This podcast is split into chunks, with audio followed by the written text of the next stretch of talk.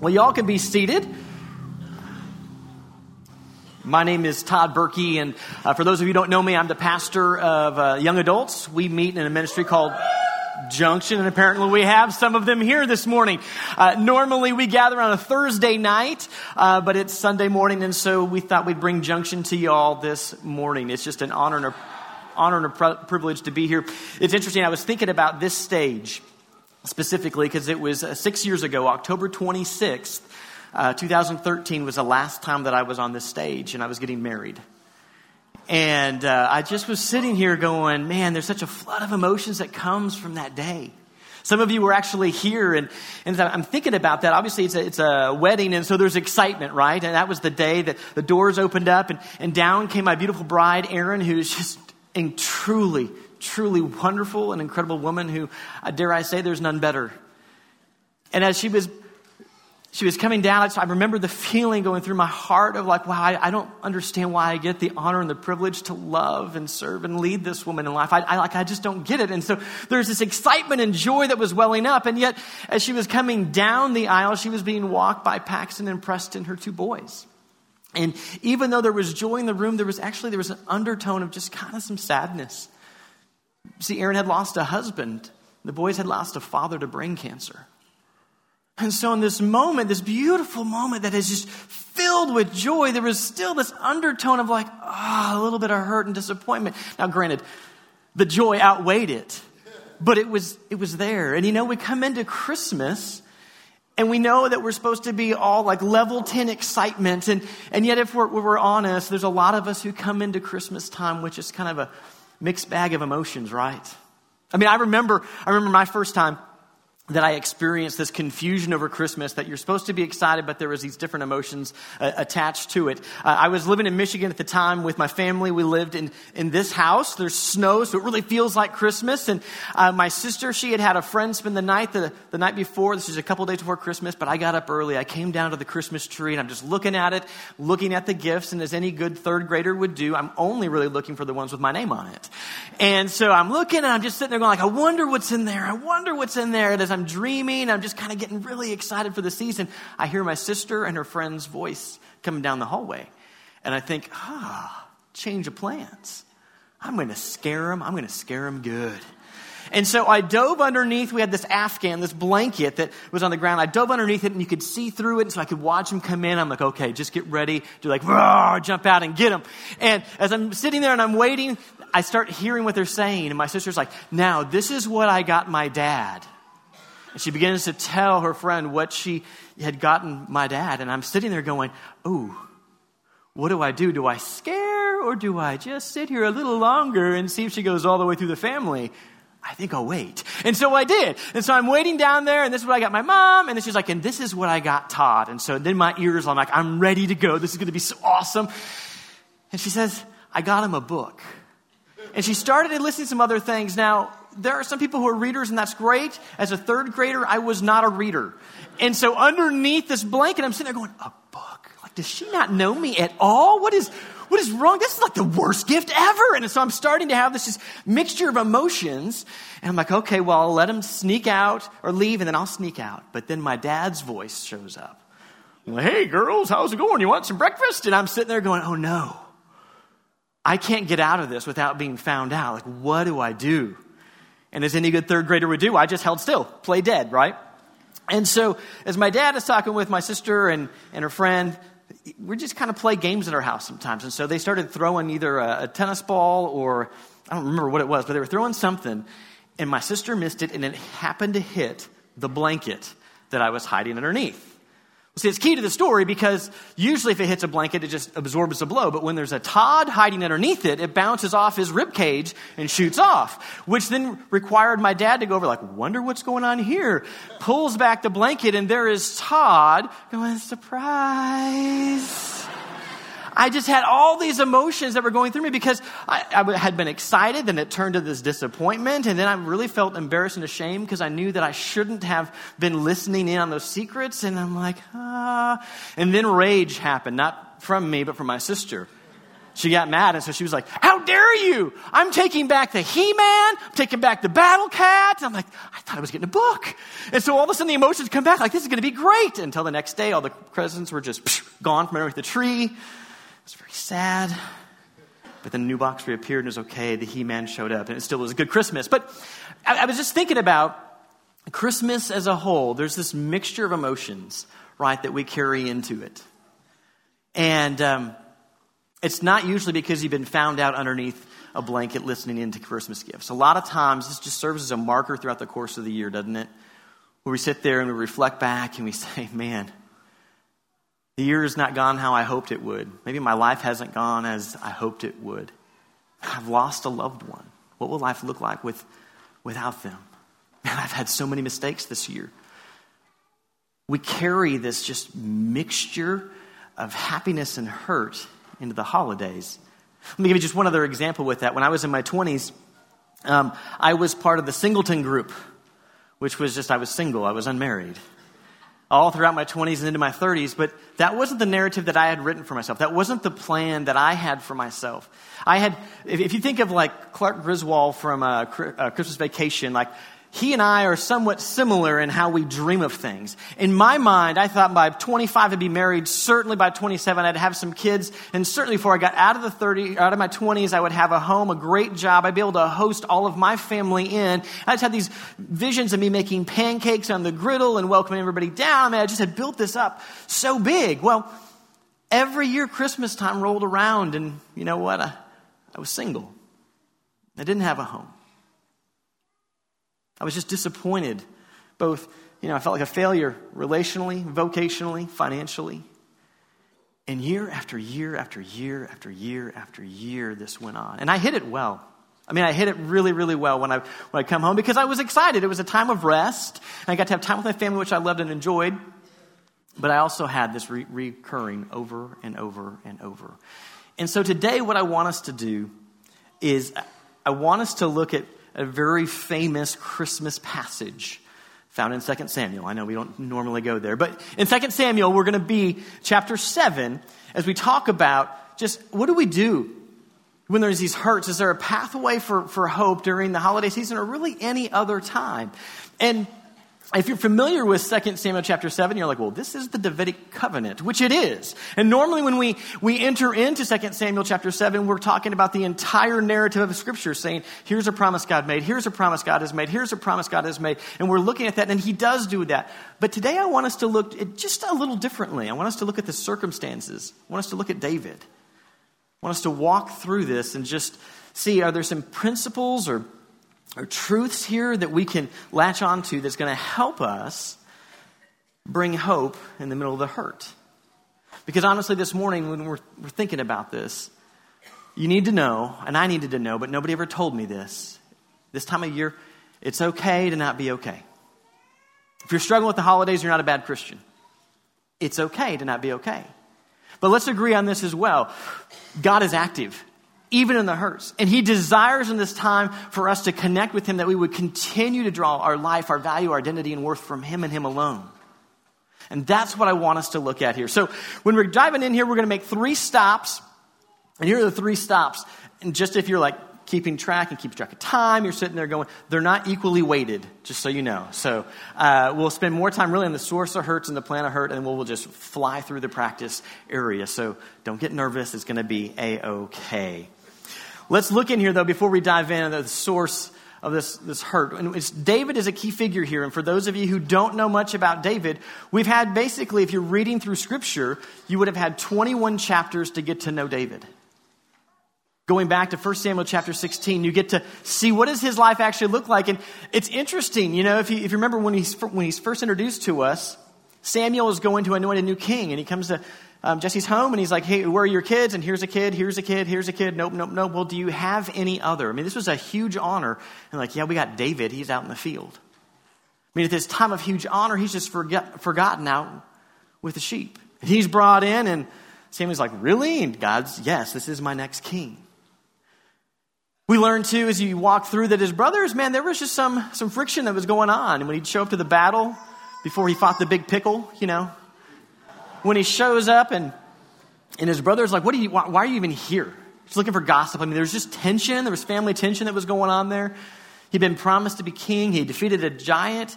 He faithfully served the current king, Saul. I mean, this is truly incredible. You are the next king, but he faithfully serves the current king. And he does all that he possibly can to extend his reign. Even though he spends most of that time being falsely treated as Saul's enemy. Saul several times tries to pin him to the wall with a spear. Yeah, you continue. He lived on the run, yet he patiently waited for God's timing. That's, that's David. And the kingdom now has, has come under his control, and even that just required some tact of David, and it was kind of messy and kind of weird. But that's where we step into 2 Samuel chapter 7. If you were to look at David's circumstances to this point in time, you would probably think that he's really maybe not blessed, that maybe he's more cursed. If you really go back and you read through it, you're like, how is this guy really loved by God? Because look at his circumstances. And yet he's been blessed all the way, which is truly, truly incredible. But let's dive in here. And let's just look here at the first couple verses here.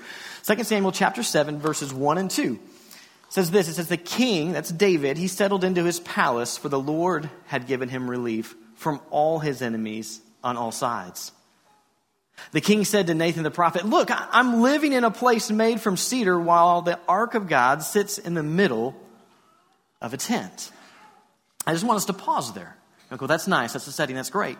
But are, are you catching this? David currently has a time of rest. It's God given rest. He hasn't had a whole lot of that the entirety of his life. And he enters into this season where it's just different, and God says, You have some rest. And it's interesting, when he hits that season of rest, what is he, what is he really thinking on? He's thinking about God, right? He's, he's thinking fully on, I'm here in this nice house, the ark where people go and meet with God that's out in the tent. This isn't right. His thoughts during that time of rest, they're on God. Well, we're coming into this season of rest. I mean, it's incredible. As much as people don't want to say Merry Christmas when you're out and about, the reality is most of us in the U.S. get the 25th off because of Christmas. And it's God given rest that's built in. And yet, many of us, we just cram so many other things into this God given time of rest. David, with his God given time of rest, thought about God. Where do our thoughts go? When we come into this season, what is it that consumes our minds? Man, I was thinking about this for, for me, man. I think a lot of times it's just natural to go back to like, oh, shattered dreams. Here we are. Remember, 25 came and went, still single. 27, huh, 29, 29 for the fourth time, you know, whatever it may be. A lot of times during these times of God given rest, if we're just left alone, we dwell to our shattered dreams, or we move it to just our self wants and our desires. This is whatever I want. This is all about me. It's I've earned this time of rest, therefore I'm going to do whatever I want, whenever I want, however I want. Some of us we come back and we think, oh, hmm, my family's broken. When I look back, when I was a kid, the things that happened to me, oh, and our mind just drifts and parks there past failures. Other of us, we just know it's bad, and so we look to escape. You know, we just, we're like, I don't want to deal with it. And so where Netflix, Disney Plus is out, I need to go ahead and just watch all of Star Wars to get ready for the new one. Just whatever I can do to avoid actually thinking about stuff that's happened in my life. Others, maybe of a younger generation, they get their controllers out. And they're like, I just don't want to think about anything other than creating a world in which I feel like a success as opposed to dealing with my reality that I know I'm not. What do we do with our minds during this time of rest? I think it's beautiful that right there, 2 Samuel 7 1 and 2, David, during his God given time of rest, what did he do? He's thinking about the things of God. Let's continue here as we, read and he's hanging out there, and Nathan, this is the first time we bump into him, and Nathan says to the king, Well, man, you should go do whatever you have in mind, for the Lord is, he's with you. Now, Nathan is not making thus saith the Lord declaration. He's just saying, David, you're king. And when I look at the history that has happened, how God has brought you, it's certain God is with you. So go get it done. So imagine being David at that moment. Imagine being you at that moment, right? Like, you, oh, my thoughts are on God, and I, oh, I really want to do this grand thing. It's a gesture of just love for him. Oh, maybe you go to bed at that night. Nathan's going to have a different experience, but maybe David, I don't know what his thoughts were, get, laying there going, oh man, well, I got to build a, a, temple, cedar. I don't know much about cedar. I better start learning a lot about cedar. Uh, well, I don't know, but it's going to be exciting. I just don't know, but we know that David is, he's got the green light thus far. And now the disappointment hits. That night, the Lord told Nathan, Go tell my servant David, this is what the Lord says. Do you really intend to build a house for me to live in? I have not lived in a house from the time I brought the Israelites up from Egypt to the present day. Instead, I was traveling with them and living in a tent. Wherever I moved among all the Israelites, I did not say to any of the leaders whom I appointed to care for my people Israel, Why have you not built for me a house made from cedar? Disappointment is coming David's way. And it all comes around this, right? God is saying, David, I never asked that of you. You're going to be disappointed when I say no, but I never asked that of you. And when I think about my own life, when I look at the times and the stresses sometimes that I carry, when I think about some of the disappointments that, that I just kind of deal with, some of the hurts that I have, if I really stop and I trace it back to the root, oftentimes this is the very thing I think that God would tell me Tod, I never asked that of you. Examples of this, I mean, I just, I, I think about this. Tod, go big, uh, go build a big ministry. God never asked me to build a big ministry. And what is even a big, what does it mean? I, I don't even know what a big ministry means. God has asked me to faithfully minister to those that He puts in my path. Not build something huge and ginormous. If that happens, that's His work, that's not mine. He's just asked me to be faithful. He's asked me to trust Him. He's asked me to image Him to behave as he is. That's what he's asked. What he asked of David, I'm looking for a man after God's own heart. Some of the other things that I already shared with you, I thought I'd be married by 25, but God never asked that of me. And so I spent a decade, over a decade actually, of just dealing with this hurt and disappointment, not from something that, that I disappointed God in. He never asked that of me. Actually, it's interesting. By, by being single, it allowed me to go all over the world and serve in different churches and work with a variety of different people, bringing the hope of the gospel that I never could have done more than likely if I had a family, just because finances were so thin at each of these places that I got to go and serve. God had a different plan. But I sit there, I'm like, oh, I'm just disappointed. Just disappointed. Oh, perfect kids, that's another one that sometimes, man, God has not asked me to produce perfect kids. I know that's hard. He's asked me to, to, to, love them. He's asked me to lead them. He's asked me to discipline them. He's asked me to help them find a, a, great foundation so they'll have everything possible that they would love and serve the Lord with the rest of their life. That's what He's asked to give them security and stability, to lavish patience and prayer on them. But so often, they will make choices that are contrary to what I would hope. And I'm like, oh, my identity just feels like it's just rocked to the core even when I'm being faithful in the things that God has asked. Sometimes, I don't know about you, sometimes I get tricked, get bamboozled that my value, my, my identity and worth is actually in my kid's performance. It's not. I know it's not, but there are just moments that I do that. And when those moments of, maybe there's moments of disappointment when that happens, you know what? It's not from things that God ever asked of me. I'm heaping it on myself. Make everyone happy. I'm a people pleaser through and through. That's just me. But he never asked that. He asked me to speak truth, to be loving, to be serving. Some financial level, he never asked me to be massively rich. It's actually all his anyway, right? We're just stewards of it. Or to fix other people. Man. That, by being a people pleaser and a fixer, I, if people come to me and, and they're just hurting, I just want to step in and I will walk with them and I will walk with them and I will give them counsel and wisdom and I'll be praying and I will be almost more invested in their success than they are. That's really not healthy. Many times, some of the people who are coming, they really, at the end of the day, they don't want to change. They don't want to be different. They just want somebody to sit there and say, You're right, everything is horrible. There is no hope for you. That's what you're hoping that I'm going to say, but I'm not going to. And so, if left to myself, I'll sit there and say, I must fix them. But that's something that God never asked of me to do. He did ask me to listen, to love, to speak truth, to serve, to pray. But he didn't ask me to be the fix. Christ and Christ alone is the fix of the brokenness that we all, all face. What about us when you come into this, this season? If there's any disappointments or hurts, are they rooted really from things that God has asked of you, or have you been bamboozled like me and started to pursue some things that just was never asked of us? There's other sources, though, and I don't want to be just flippant as we're coming through here because, listen, there, there are other things that unfold in our lives that they're just deep and they're big hurts. You can be fully faithful and everything that God has asked of you and still lose your job. You can still run into sickness, betrayal. You can lose a loved one.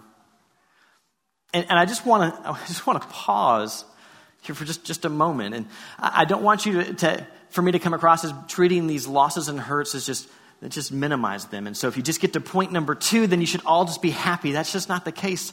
Sometimes our hurts are really deep, and sometimes a loss is really big, and sometimes we need somebody who's, who's really trained to walk through these seasons of life, through these seasons of life. Not to park there, not to be dominated by our disappointments. And, and, and, I just mentioned that, that that's okay. So many times there's this stigma that no, if you need some extra help outside of just following step two that Tod's going to tell you, then there's something wrong with you. And that's just not the case. About 10 years ago, I walked through the, the largest loss that I have ever experienced in my life. I mean, it rocked me to my core. I was not who I am.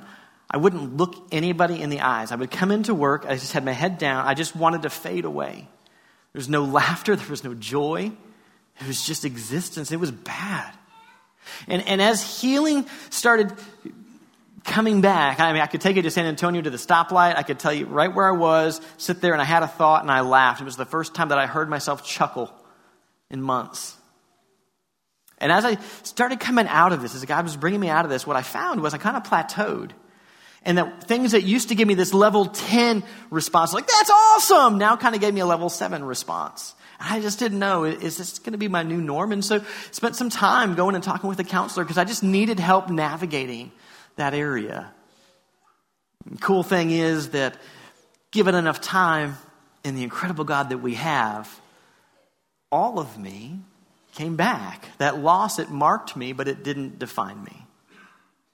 It's really a beautiful Savior. And so as we, as we prepare to step into here, kind of that source, that pathway that God's going to give, He's going to lay out here in 2 Samuel 7. Again, don't just hear me going like, well, if whatever you're dealing with, just follow these things and you're going to be fine. That's not at all what I'm saying. Follow Christ well, and if it requires some of the hurts and disappointments to, to walk with somebody else who's trained in these areas to help diagnose different things that are going on, it's, it's okay. It's okay to not be okay during this time and this season. What's that pathway? We're going to roll right into it here and let's just let me just read 2 Samuel chapter 7 8 through 17 it says this. So it's still God talking to Nathan? Nathan hasn't yet delivered this bad news so he's still hearing. God says so now say this to my servant David. This is what the Lord of hosts says. I took you from the pastures and from the work as a shepherd to make you leader of my people. I was with you wherever you went and I defeated all your enemies before you now I will make you as famous as the great men of the earth. I will establish a place for my people Israel and settle them there. They will live there and not be disturbed anymore. Violent men will not oppress them again as they did in the beginning and during the time when I appointed judges to lead my people Israel. Instead, I will give you relief from all of your enemies. The Lord declares to you that He Himself will build a dynastic house for you when the time comes for you to die, I will raise up your descendants, one of your sons, to succeed you. I will establish his kingdom. He will build a house for my name, and I will make his dynasty permanent. Let's skip down to 16. Your house and your kingdom will stand before me permanently. Your dynasty will be permanent. And then, verse 17 Nathan told David all these words that were revealed to him. Talk about kind of a downer conversation coming back. Hey, David, how'd you sleep last night? Oh, man, it's great. I got these plans. Yeah, kind of hold. What are you talking about? I mean, scripture doesn't tell us how, how David responded, but you can see that he's excited beforehand. He gets this news delivered. There has to be some disconnect. Like, wait, wait, what? Huh? And God now is going to lay out, and just is really, I think it's beautiful. Just a few things are happening here within the covenant. First thing, if you notice there, God is saying, hey, you just need to embrace your position. When you're dealing with hurts and this disappointment, David, I want you to embrace your position. It says it there in 7 8. So now say this to my servant David. He doesn't say, say this to King David. He reminds David very quickly listen, I am the greatest. You are my servant. I'm in charge. You're not. I'm the one who provides for all that you need, not you. You are a steward, David. That's your position. And so when these hurts happen, a lot of times I kind of want to do the opposite, if I'm honest. A lot of times the hurts happen, I want to be like, oh, that did not go how I wanted it. Oh, I can't believe that they would do this to me. I can't believe this happened to me. And it's all me, me, me, me, me. How do I need to fix this? As opposed to just stopping for a brief moment and embracing my position. God, I don't understand why this unfolded. But I'm not in charge, you are. And I trust you. It's a lot of freedom, really, when you think about that. When we finally say, I'm not the one who's in charge, He is, and I will embrace the position. Second thing God points him to, He says, Man, look at the work in your past, David. Disappointments and hurts hit. He says, Embrace your position, but David, look back. Just Will you look back? And says it here in 2 Samuel 7, 8, and 9. This is what the Lord of hosts says I took you, David, from the pasture, and from your work as a shepherd to make you leader of my people, Israel. I was with you wherever you went. I defeated all of your enemies before you. Again, this is so unnatural, isn't it? That's why, that's why we're told that we need to have a, a transformed mind, right? Our minds need to be renewed. Because naturally, again, hurts happens, disappoints happens, and we want to focus in on ourselves. Instead, God says, no, no, no, no. Just pause for a moment, embrace your position, and then just stop and think back. Look at all that I have done. Look at all the ways that I have worked in your, in your life. Will you just stop and take some of that time to look there? Points it out to David. Well, what has God done for you? You know, you really just stopped and, and thought deeply about what has God done for you?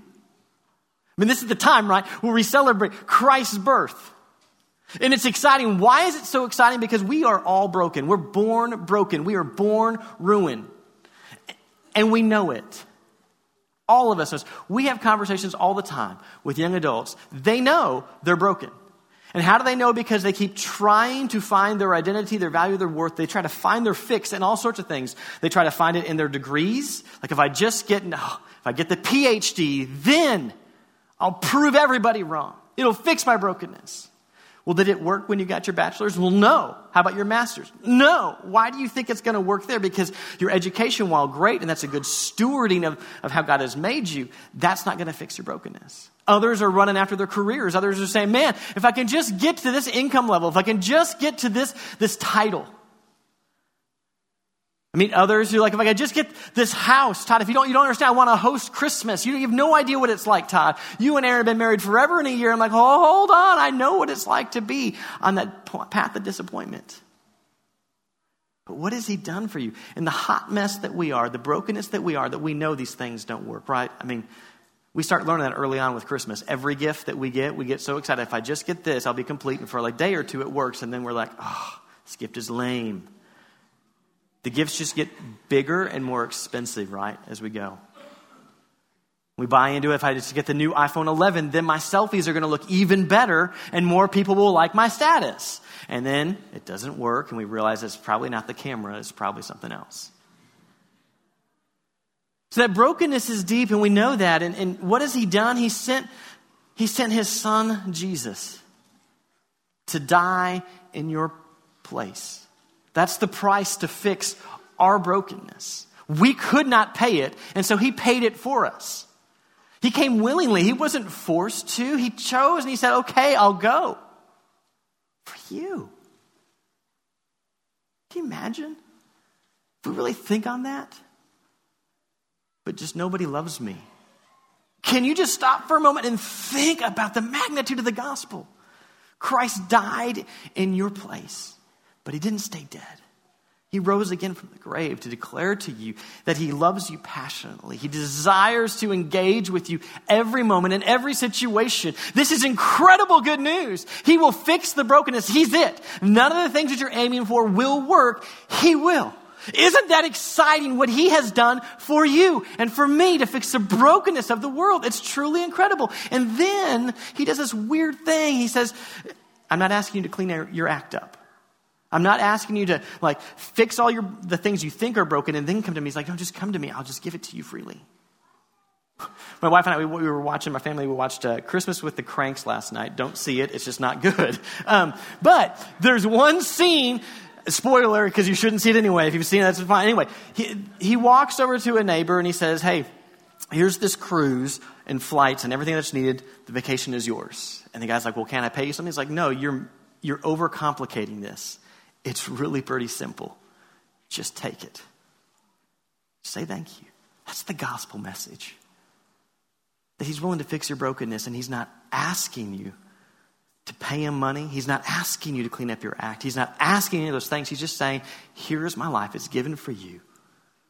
And to receive it, we just say, Thank you. I think that's amazing. But you know, as we say thank you, things change, right? More than that happens. That should be enough.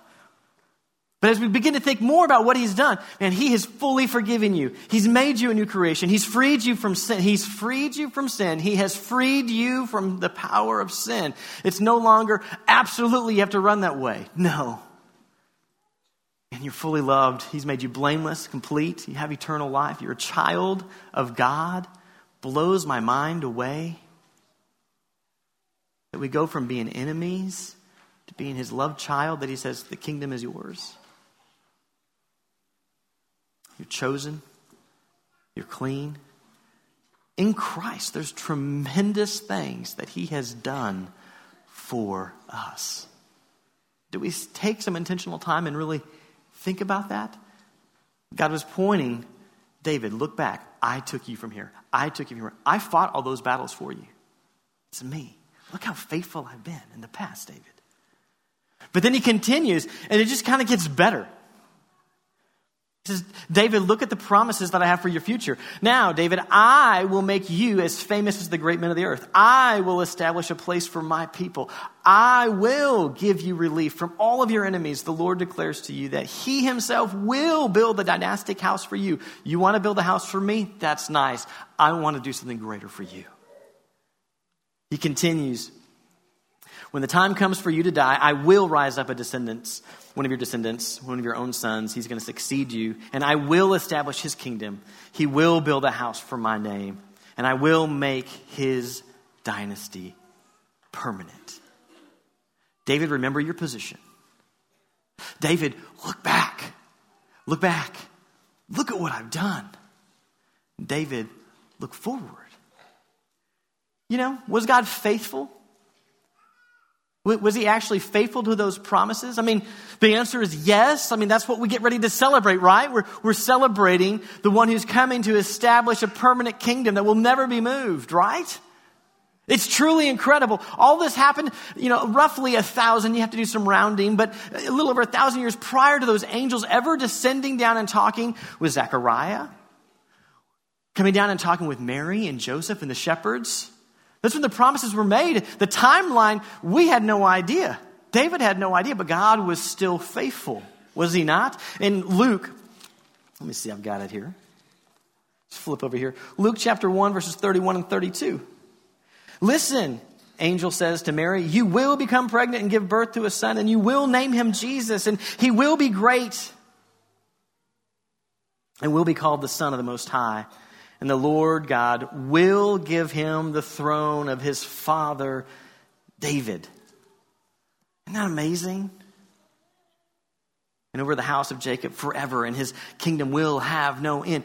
God is faithful. It's truly incredible. Well, what's God promised us?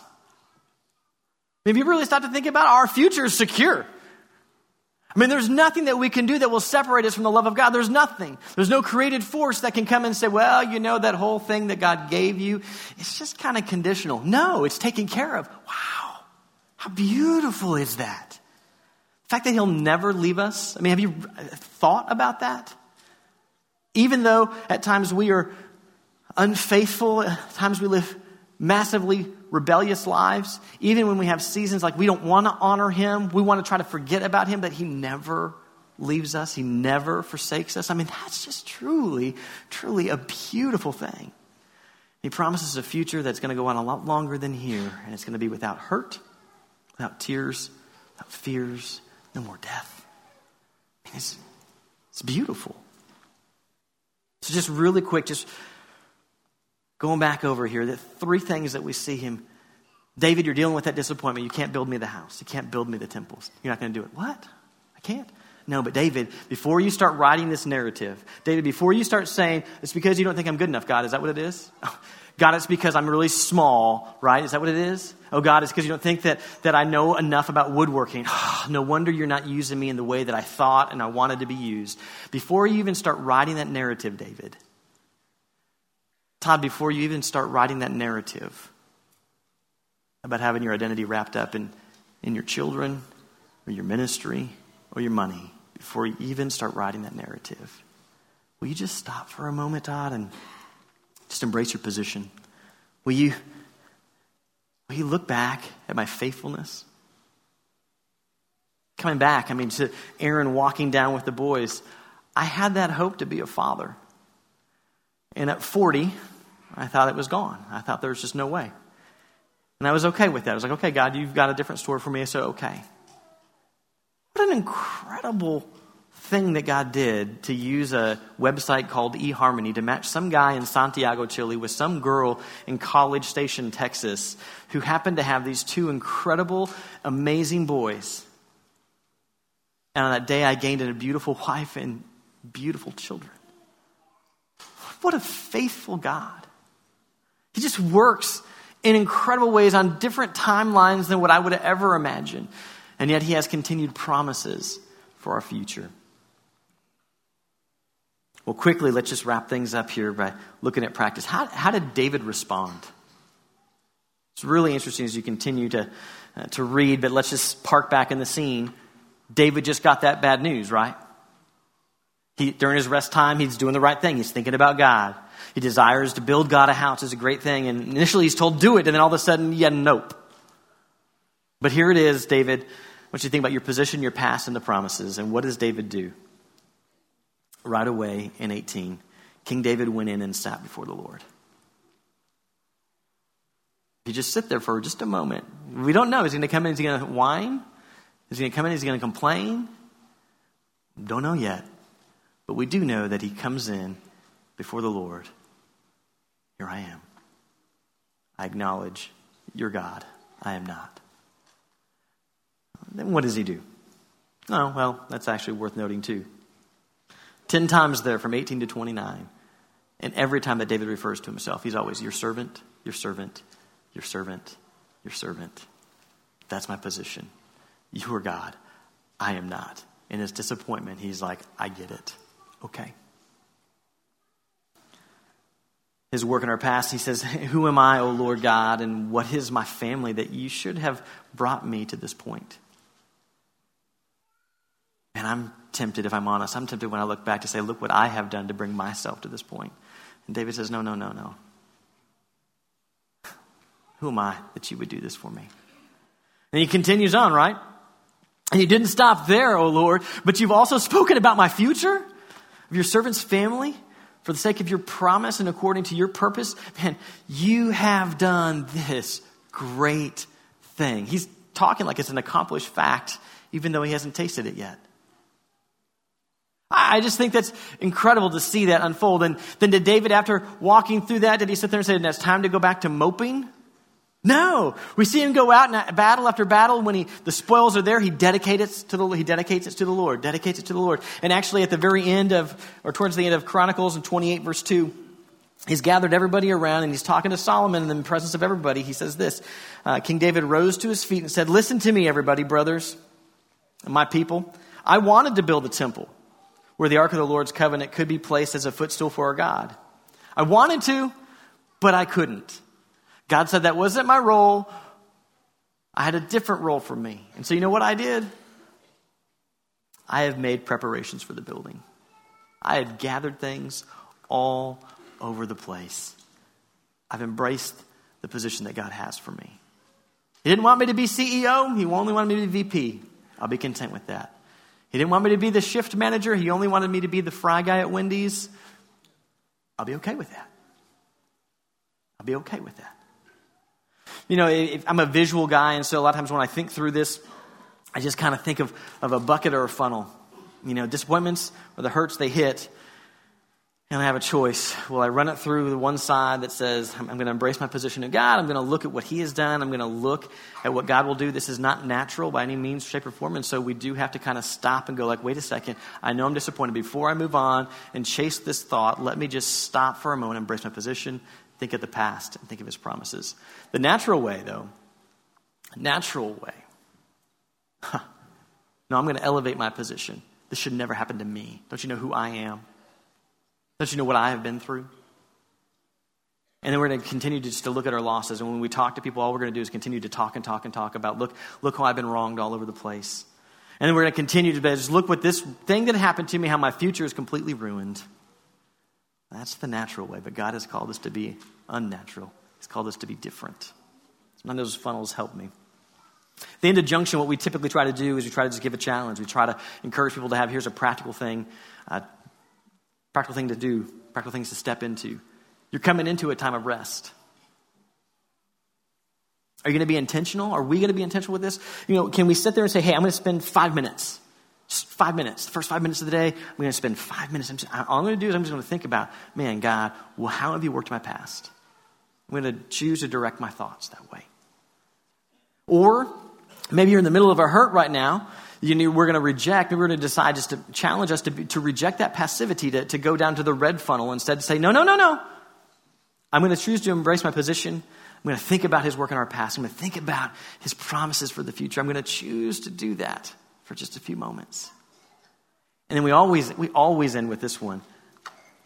Challenge you over the holidays. Share with somebody what God has been doing. He's active in all of our lives. A lot of times we sit there and we, we just hunker down and we walk through these things alone and we never are willing to step out and begin to say, Can I just tell you what God has been doing? Or maybe that's just too far for you. Maybe you're like, I just, I don't know if I can even articulate it. And so my challenge would be this as you're sharing, like, I know God's been faithful with me. What things are you walking through that I could pray for you this next year? How could I pray for you? And now all of a sudden you've taken this conversation into a spiritual place. We do that at restaurants all the time, my family. Or when I meet with young adults, we'll ask the wait staff, hey, can I, we're getting ready to pray before this. How can I, how can I pray for you? And I'm amazed almost every time. Every time they have something for me to pray about. But almost every time they tell me their entire life story, then they come back mid meal and they're like, I'm so sorry. I told you all these things. I haven't told anybody else that I've worked with for the last 18 months. Like, I don't know what came over me. Like, well, maybe somebody had some concern for you. We have a great God. He's in charge. He's done great things for us. He's given us great promises. We know He's faithful because we celebrate the birth and the coming of, of Christ, which was a promise. Let's pray. Heavenly Father, Lord, I um, I'm so far from perfect, Lord. It's really easy at times to sit there and think, oh, well, just three steps and, and, be happy, Lord. But it's so many times that I choose, Lord, to just say, no, I don't want to think about my position. I've, I've done that enough. It's time for me to elevate me, Lord. Thank you that you, you love me in spite of that. Father, as we get ready to, to head out onto the world, um, Lord, as we get ready to go and celebrate Christmas, I just pray for, for each of us in this room, Lord, that we would just pause for a moment and be able to go like, wow, you are God. Look what you have done. And that that awe and wonder would come in and just begin to help us move any hurts that we have to a place and a position of hope. Father, we love you. We thank you for your son, Jesus. It's his name we pray. Amen. Y'all have a very, very Merry Christmas.